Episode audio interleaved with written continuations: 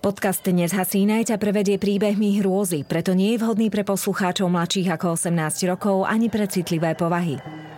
Za siedmimi horami, za siedmimi dolami, kde sa voda sypala a piesok sa lial, žili tvory tajomné, diali sa veci záhadné. Takto by začínali príbehy, ktoré so skutočným svetom nemajú nič spoločné. Avšak nasledujúce udalosti sa naozaj stali – len na nejaký čas upadli do zabudnutia.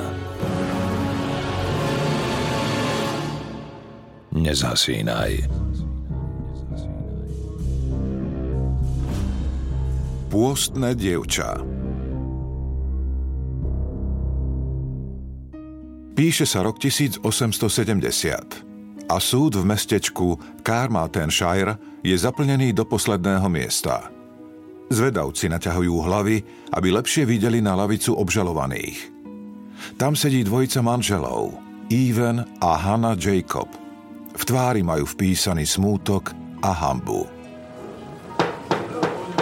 Obvinený, povstante. Even Jacob. Cítite sa zodpovedný za smrť svojej céry Sáry, ktorá umrela 17. decembra 1869? Pýta sa sudca vážnym hlasom. Nie, pane, som nevinný. Ja i moja žena Hanna sme vždy žili podľa Božích prikázaní a cérku sme sa snažili len chrániť. Sú totiž veci medzi nebom a zemou, ktorým ani doktori nemôžu porozumieť. Ticho v súdnej sieni. Zahriakne sudca Dau. Premeriava si svetkov. Zrak mu zastane na drobnej žene, ktorá si skrýva tvár v dlaniach. Sestra Alžbeta Klinčová, vy ste tam boli až do konca. Popíšte pravdivo, čo sa dialo posledné dni v dome obžalovaných. Alžbeta v ruke krčovito zviera svoj denník. To je jej záchrana. Podrobné zápisky z každého dňa. Tých sa bude držať pri svojej výpovedi. Bola svetkom udalostí, ktoré ju takmer pripravili o zdravý rozum – a dnes už vlastne nevie, čo bola realita a čo sen. Tak sa začal proces o vražde mladúčkej Sáry Jacobovej. Dodnes je tento príbeh jeden z najzáhadnejších, ktoré nám zachovala v písomnostiach viktoriánska doba. Bola to hystéria či podvod? Pravdu sa už asi nedozvieme. Ale tak ako vtedy, tak aj dnes, každý si môže utvoriť vlastný názor. Tri roky predtým región Wales. Rodina Ivana Jacoba sa v ničom nelíši od ostatných domácností v tomto kraji. Sú to tvrdí, pobožní, ťažko pracujúci sedliaci. Ivan vie trochu čítať a písať, ale inak je to nevzdelaný rolník. O to viac sa teší zo svojej cérky Sáry. Je nielen krásna, ale aj bystrá, pobožná, ovláda walesky i anglický jazyk – a otec pre ňu plánuje veľkú budúcnosť. Dievča nemá ešte ani 12 rokov, keď jej rodičia oznámia, že má o ňu záujem bohatý mladík z mesta. Zasnúbia sa a keď dorastie na ženu, vystroja svadbu. Ivan čaká, že Sára sa bude cítiť poctená a šťastná. Dievčinka ale na správu zareaguje plačom a odmietaním.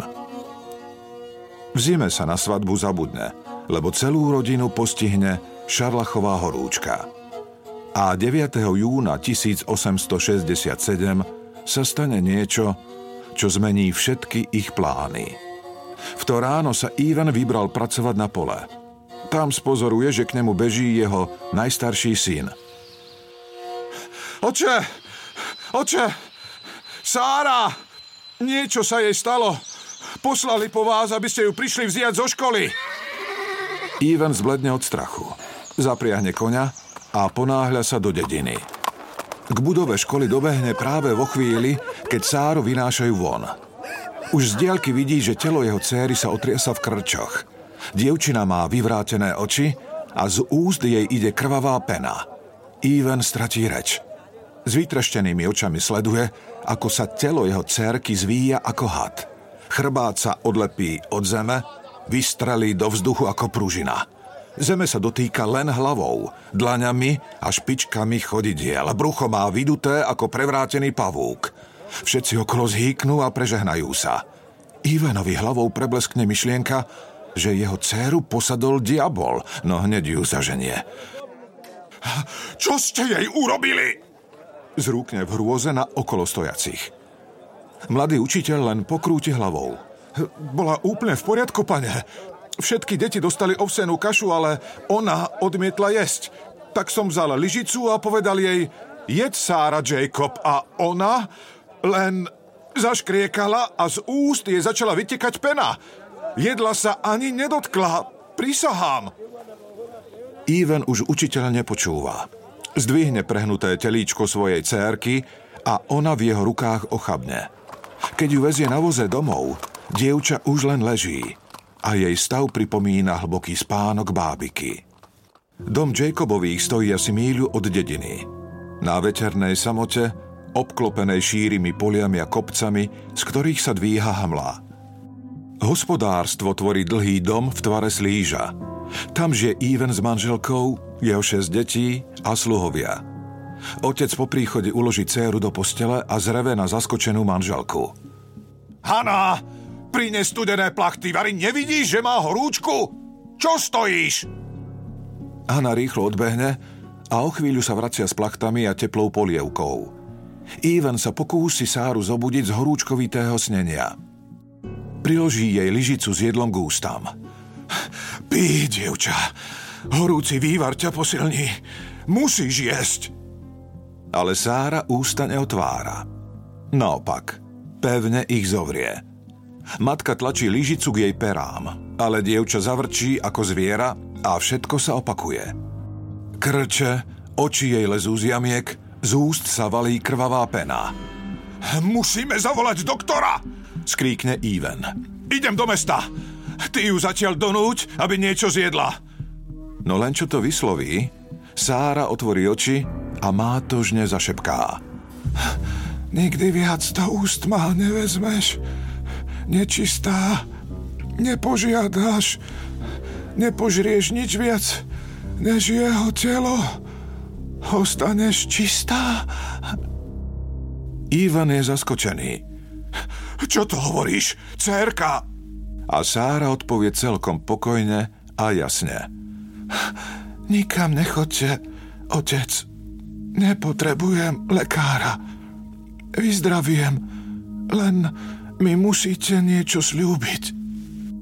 Even nakloní hlavu k cériným perám a ona mu niečo dlho šepká do ucha. Keď dohovorí, otec je šokovaný. To predsa nie je možné, Sára. To... to ti nemôžem slúbiť. V tej chvíli sa dievča zas začne zvíjať v krčoch. Prehne sa v chrbte, zvráti hlavu a trieska ňou orám postele. Otec sa na to nemôže pozerať. Kľakne si a kričí. Dobre, dobre, sľubujem, sľubujem, len prestaň. V tej chvíli krč ustane a dievča upadne do pokojného spánku. Ivan bez slova odíde do kuchyne. Hanna je vystrašená. Chce od muža, aby jej to všetko vysvetlil. Sľúbil som, že jej nebudem ponúkať jedlo. Sára nechce a nepotrebuje jesť. Už nikdy.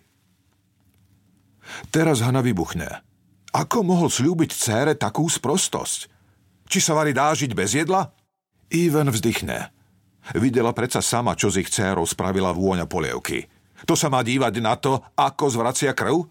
Ona sa umúdri a počase tak či tak vyhľadne. Je si istý, že začne jesť sama. Treba len počkať.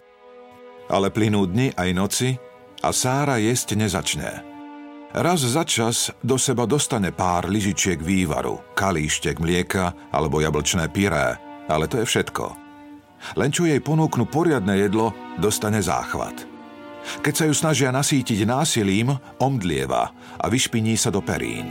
A keď jedlo odnesú, Sára sa upokojí a je zas milou, zdravou dievčinou ako predtým.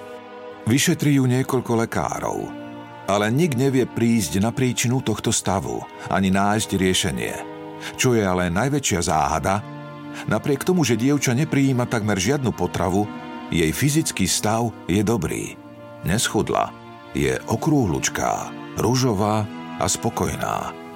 Chýr o tom, že v dome na veternej samote žije dievčatko, ktoré už celé mesiace neprijíma žiadnu potravu a predsa prospieva, sa čoskoro roznesie po celom okolí.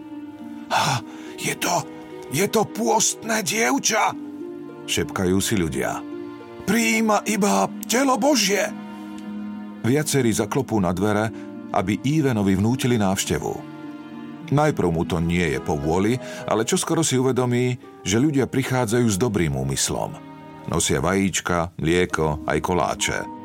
A Sára sa s každým rada pozhovára, nikoho neodmietne.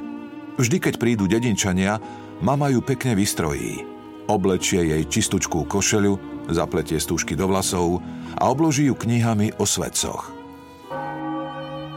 Klebety sa už dávno dostali aj do uší reverenda Jonesa, Počul, že Sára prijíma hostí, veští im, požehnáva a že sa jej klaňajú. Týmto je pobúrený.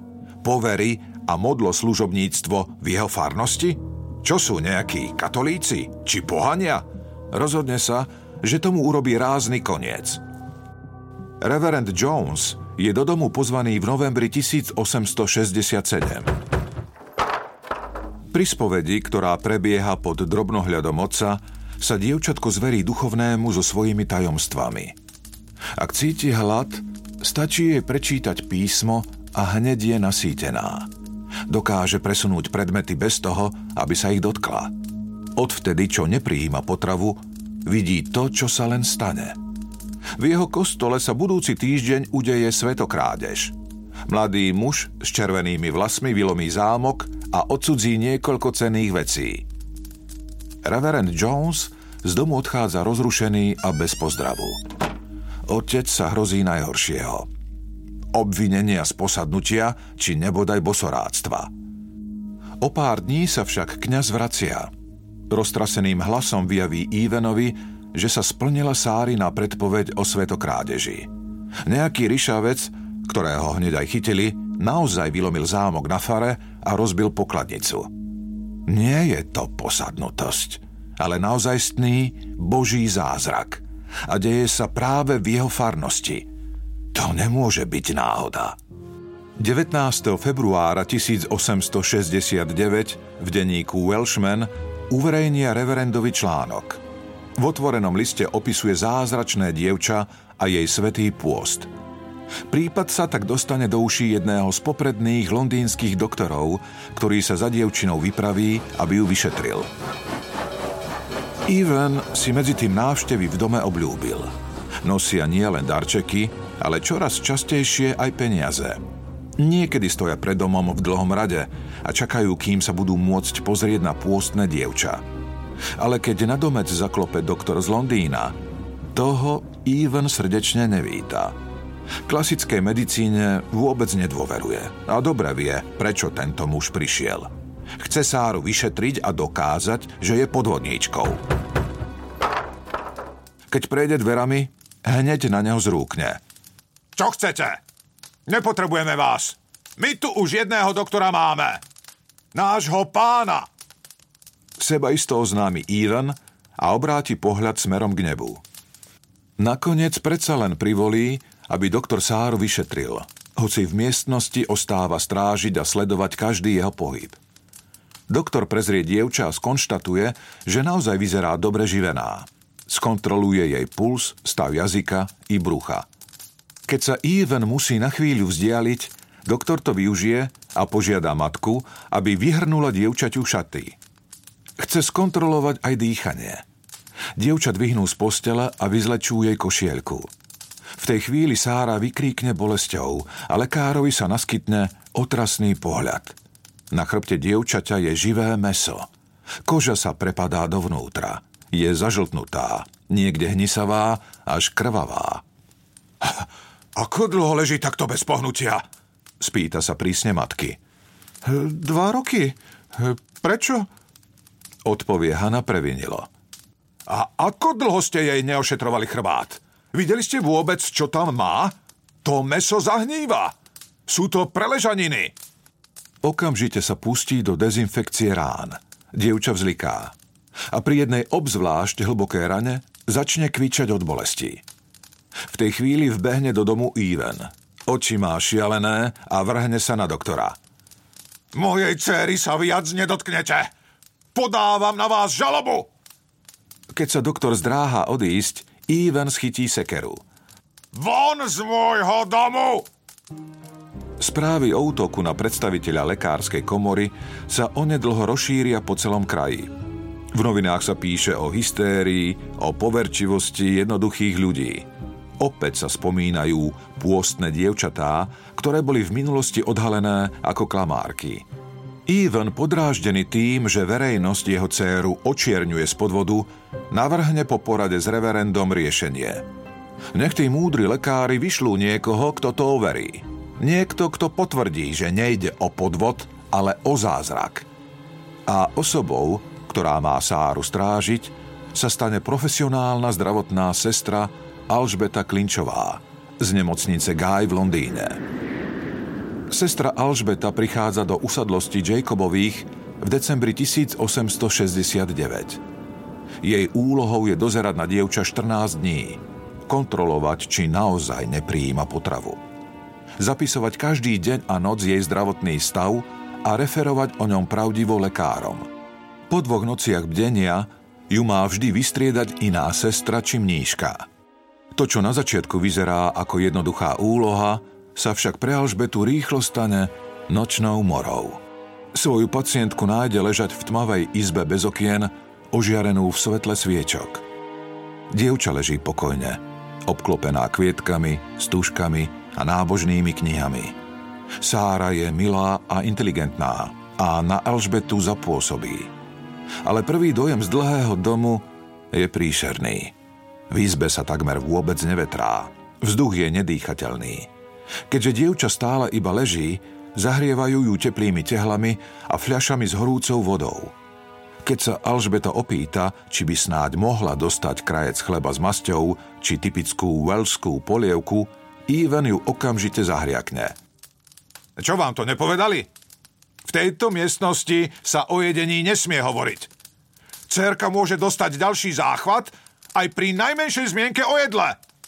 Ivenové slová sa Alžbete zdajú hrozivé. Nedovolí si oponovať. Pohľad, ktorým sa na ňu díval, jej pripomína choromyselných. Výdala také oči v ústavoch v Londýne. Lesklé a vypleštené rozhodne sa radšej venovať svojej pacientke. Zverenkyňa s ňou spolupracuje, hoci rozpráva len veľmi potichu.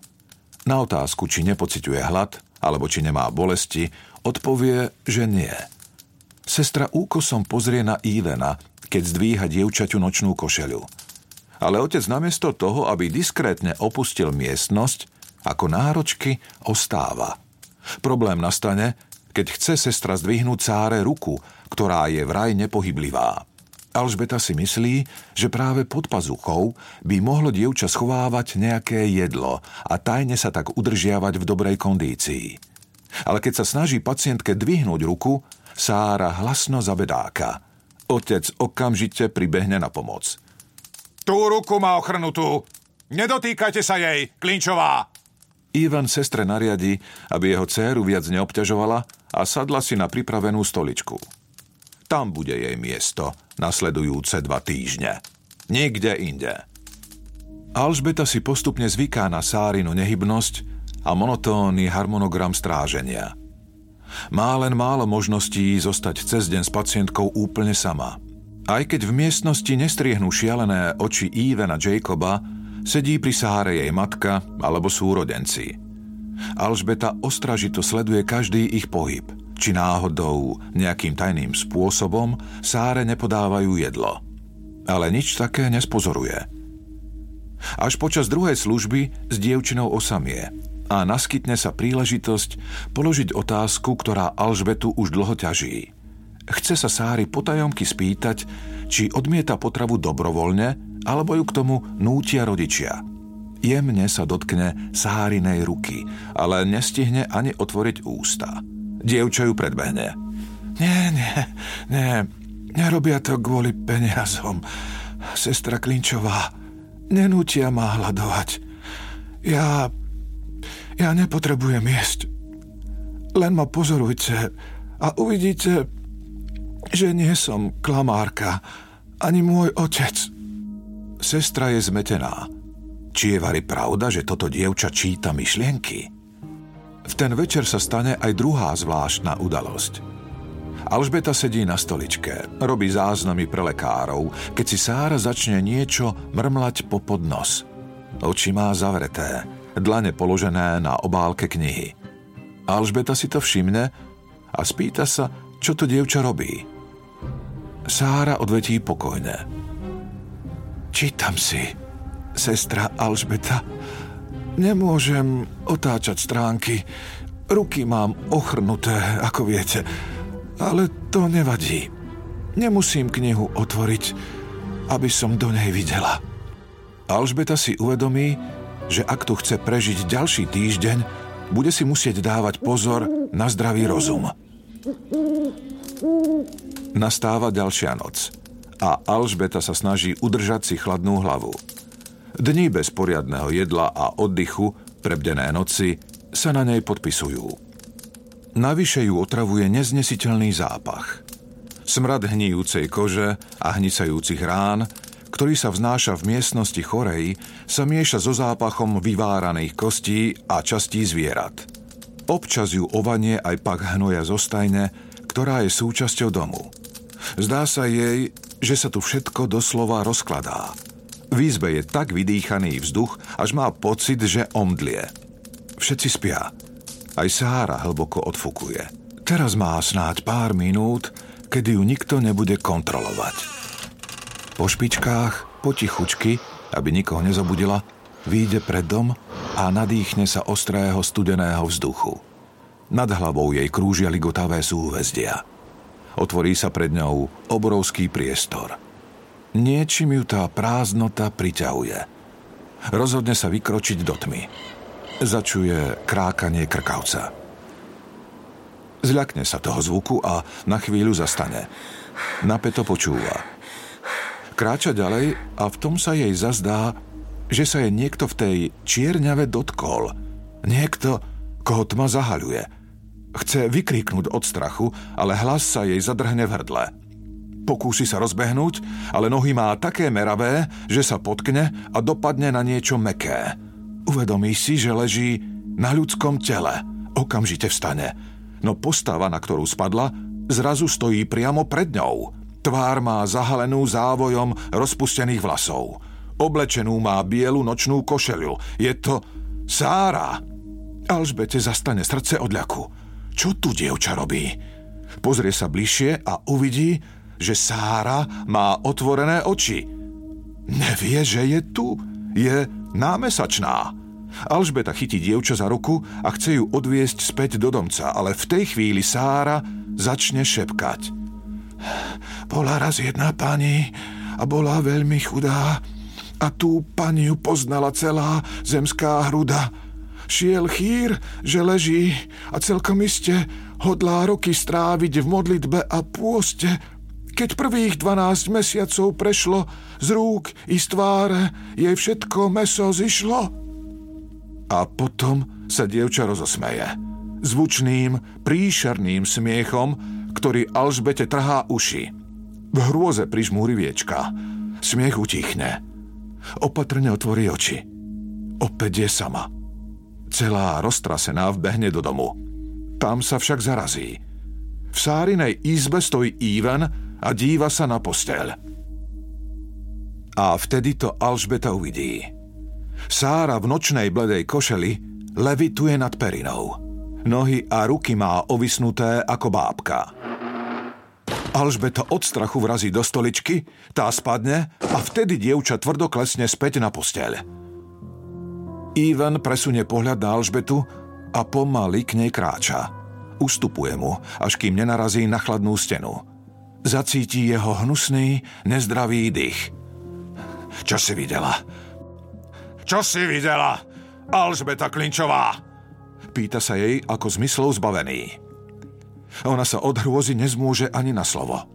Vtedy jej sedliak priloží svoje hrubé ruky okolo krku a zovrie ho celou silou, tak, že počuť praskať ohryzok. Nedokáže sa nadýchnuť. Cíti, ako sa z nej pomaly vytráca život.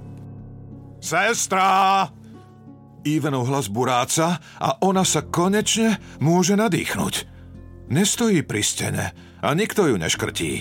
Celý ten čas sedela na stoličke. Zaspali ste! Uvedomujete si, že od vašej správy závisí čest nášho mena? Rozčuluje sa Ivan. Alžbeta pokorne skloní hlavu. Pomyslí si, že viac než o meno mu ide o tie milodary, čo mu sem nosia pútnici. Opatrne sa dotkne miesta, kde ju predtým škrtili Ivanové ruky. Stále sa jej marí, že ju tam bolí. Pacientka však pokojne spí. Alžbeta pochopí, že už nemôže veriť ničomu, ani svojmu vlastnému úsudku. Konečne vychádza slnko. Ivan musí zájsť na pole a Alžbeta má možnosť spýtať sa dievčaťa na včerajšiu noc. Bol to sen? Či sa to naozaj stalo? Vznáša sa v noci a chodí po poli? Sára si však nič nepamätá. Hoci, v knihách som čítala o ženách, ktoré lietali. No, tie neboli zbožné. Alžbete pripadá, že dievča vetu povie ako si posmievačne, no nechce sa jej veriť, že by mohla strážiť bosorku. Po tomto incidente sa na chvíľu všetko upokojí. Alžbetu vystriedala na pár služieb mníška – a sestra sa konečne dostane do dediny a tam sa v hostinci dosýta naje a vyspí. Keď sa na 7. deň vracia do domca vystriedať stráženie, mníška jej na podá správu o stave pacientky. Všetko je v poriadku. Sára ďalej nepриjíma potravu, ale cíti sa dobre. Už prešlo 7 dní a v rodičoch mocne nádej, že sa konečne potvrdí výnimočnosť ich céry. Niektorí pútnici nocujú v okolí statku. Chcú byť prvými svetkami toho, že sa potvrdí zázrak. Ale keď Alžbeta vojde do domu, už vo dverách je jasné, že zázrak sa nekoná. Naopak, niečo sa zmenilo. Niečo nie je v poriadku. Zápach, ktorý sa šíri z tela pacientky, zosilnel. Je štipľavý a sladkastý. Je to pach smrti. Sára Vyschla, mení sa na kostru. V tvári sa prepadla. Tep má slabý, dýchanie plitké. Alžbeta ako skúsená sestra pochopí, že s dievčaťom je zlé. Okamžite beží za jej otcom. Pán Jacob, zdravotný stav vašej céry sa veľmi zhoršil. Cítim z nej pach kvasených hrušiek. To je zlý signál, verte mi, prosím vás. Spoločne ju donútime, aby niečo zjedla hoci aj násilím, inak zomrie vyčerpaním. Ivan však ostáva neoblobný. Teraz by ste nás chceli zastaviť? To by sa vám tak páčilo. Aby zvíťazil ten váš doktorský rozum nad vierou, však? Okamžite si sadnite a robte to, na čo sme vás zavolali, Klinčová. Máte dokázať zázrak. Sára nič nezie, ani sa nenapije, kým sa nepotvrdí, že je pravé pôstne dievča. Prejde ďalší deň a ďalšia hrozná noc. Keď celý dom zaspí, Alžbeta sa pokúsi osloviť svoju zvarenkyňu. Je odhodlaná ponúknuť jej aspoň pitie. Ale Sára neodpovedá. Zdá sa byť pohrúžená do hlbokého spánku. Alžbeta sa nakloní k jej ústam. Kontroluje, či ešte dýcha. V tom ju na tvári pošteklia Sárine myhalnice. Pozrie sa na ňu a vykrikne hrôzou. Z očí dievčaťa vytekajú krvavé slzy. Sestra sa rýchlo snaží krvácanie zastaviť gázami, no dievča ju preruší tichým, zmiereným hlasom. Tma ako v hrobe. Po chvíli si Alžbeta uvedomí, že gáza je biela. Nie je na nej žiadna krv, iba slzy. Naozaj stráca rozum? Rozhodne sa, že musí niečo urobiť, inak sa tu obe zbláznia a zomrú. Horúčkovi to premýšľa. Mala by privolať pomoc, ísť do dediny. Doktor musí vedieť, že Sára je po týždni bez jedla a vody na konci síl. Musia dievča dostať z domu a spod vplyvu jej oca. Inak tu umrie od hladu, priamo pred jej očami. Ale, ale kam pôjde? Ako? Voz ani koňa nemá. A v tejto zime tme bude musieť šliapať niekoľko hodín, kým sa dostane do najbližšej obce. Ale, ale stojí jej to za to. Alžbeta vstane, Zavinie sa do hrubého plášťa a odhodlane výjde von z domu. Chce bežať, ale v tom za sebou začuje známy hlas. Kam sa tak ponáhľate? Služba vám predsa neskončila. Stojí tam Ivan a v ruke má vidly. Zahatí jej cestu a pokrúti hlavou. Nikam nepôjdete, Klinčová. Alžbeta pred ním padne na kolená. Prosí ho, ak jej nedovolí odísť, tak nech aspoň môže nakrmiť Sáru. Ale Ivan je neoblomný. Čo, nerozumiete, že ste svetkyňou niečoho, čo nás všetkých presahuje? Jeho oči opäť horia šialenstvom. Vrátite sa do izby a budete strážiť, tak ako bolo dohodnuté.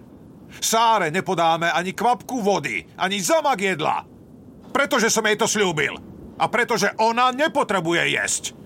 Živí ju Boh. A vy to dokážete. Je to jasné? Inak vás... Ivan ju schytí za vlasy a dovlečie do zapáchajúcej kutice. V tej chvíli si Alžbeta uvedomí, že v dome je väzenkyňou. Prejde ďalší deň a nastane čas na výmenu služby. Ale Ivan zakáže Alžbete odísť. Nechce, aby šla do dediny. Obáva sa, že by tam zburcovala lekára alebo žandárov. Mohla by zmáriť zázrak. Prinúti ju zostať a bdieť ďalšiu noc. Alžbeta sedí na stoličke bez spánku a jedla už takmer 50 hodín.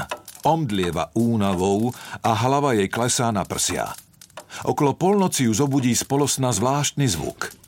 Akési chrčanie. Otvorí oči a zbadá, že Sára zlieza z postele. Nevládze už chodiť. Plazí sa po dláške.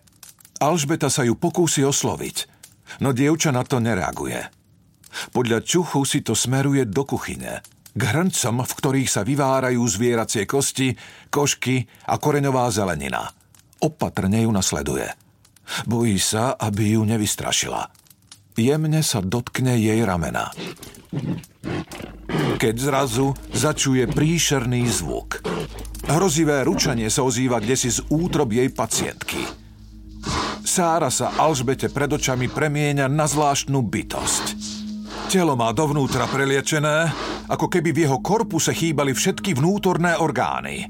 Údy sú dlhé a chudé, koža sivá, mŕtvolná. V tvári najviac vystupujú lícne kosti, ktoré pripomínajú skôr šelmu než človeka. Oči sú žlté a žiarivé ako dva jantáre. Sestra stojí, ako by primrzla od hrôzy. Sára nevie, čo robí, pretože je zas asi námesačná. V kuchyni sa opatrne postaví a načiahne sa do hrnca. Horúca polievka špliecha, ako sa jej ruky ponárajú a vyťahujú odtiaľ kosti, na ktorých ešte ostali zvyšky mesa.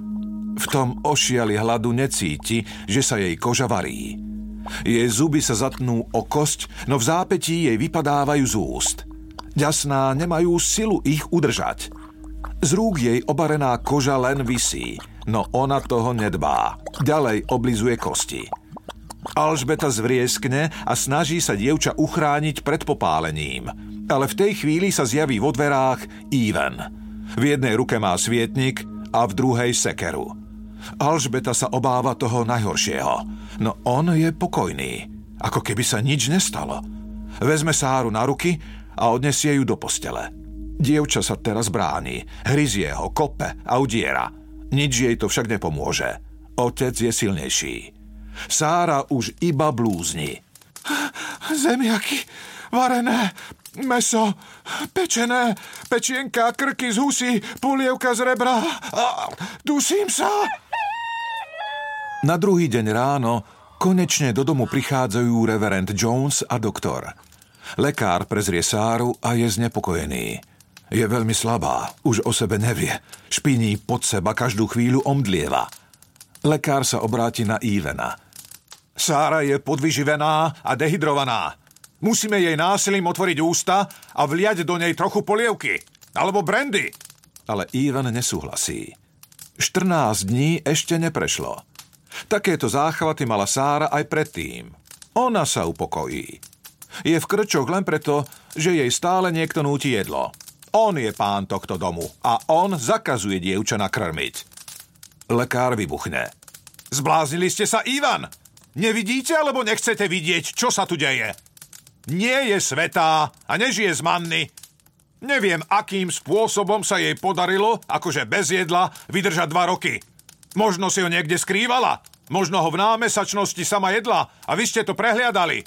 Možno ju krmite tajne vy sám a klamete sám sebe.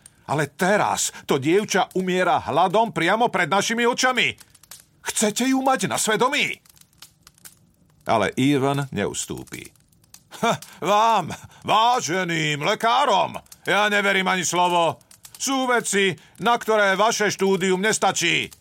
Moja dcéra Sára nebude jesť 14 dní, kým sa nepotvrdí, že je zázračné pôstne dievča. A teraz odíďte! Sára Jacobová je už na pokraji síl. Ešte v ten deň, v popoludňajších hodinách, upadne do hlbokého bezvedomia a predsmrtnej agónie. Alžbeta celý čas sedí na stoličke a nemôže nič urobiť. Celé roky zachraňovala pacientov a teraz sa musí pozerať na to, ako pred jej očami v agónii od hladu zomiera mladé dievča. Keď Sára vydýchne naposledy, Alžbeta si dá tvár do dlaní a začne vzlikať. V tej chvíli je v dome jediným človekom, ktorý Sáru oplakáva. Ivan aj Hanna ešte niekoľko hodín po smrti svojej céry neveria, že je mŕtva a čakajú, kým sa prebudí. Rodičia Sáry sa všemožne snažili presvedčiť sudcu o svojich dobrých úmysloch. Ale nepodarilo sa. Súd ich napokon uznal vinnými z neumyselného zabitia – Otca odsúdili na 10 mesiacov ťažkých nútených prác a matke Hanne vymerali 6 mesiacov väzenia. Ivan Jacob ale do poslednej chvíle trval na svojej nevine. Po rozsudku, ktorý pocitoval ako nespravodlivý, sa obrátil na Alžbetu a kričal po nej. Vy jediná ste to videli, že bola svetá. Lietala, čítala poslepiačky, nepotrebovala jesť. Dosvedčte to! Povedzte im to, Klinčová! Ale Alžbeta sa len s hnusom odvrátila. Sama nevedela, čo bolo pre ňu horšie. Nočné mory? Bezmocnosť? Alebo fanatizmus tohto muža? Isté je, že ešte dlhé roky ju gniavili spomienky na noci, ktoré prežila pri lôžku Sáry Jacob. V domci na veternej planine v temnotách súd sestru Alžbetu napokon oslobodil. A denník, ktorý si v dome písala, sa neskôr stal ceným materiálom odborného štúdia o fenoméne pôstnych dievčat. Nezasínaj.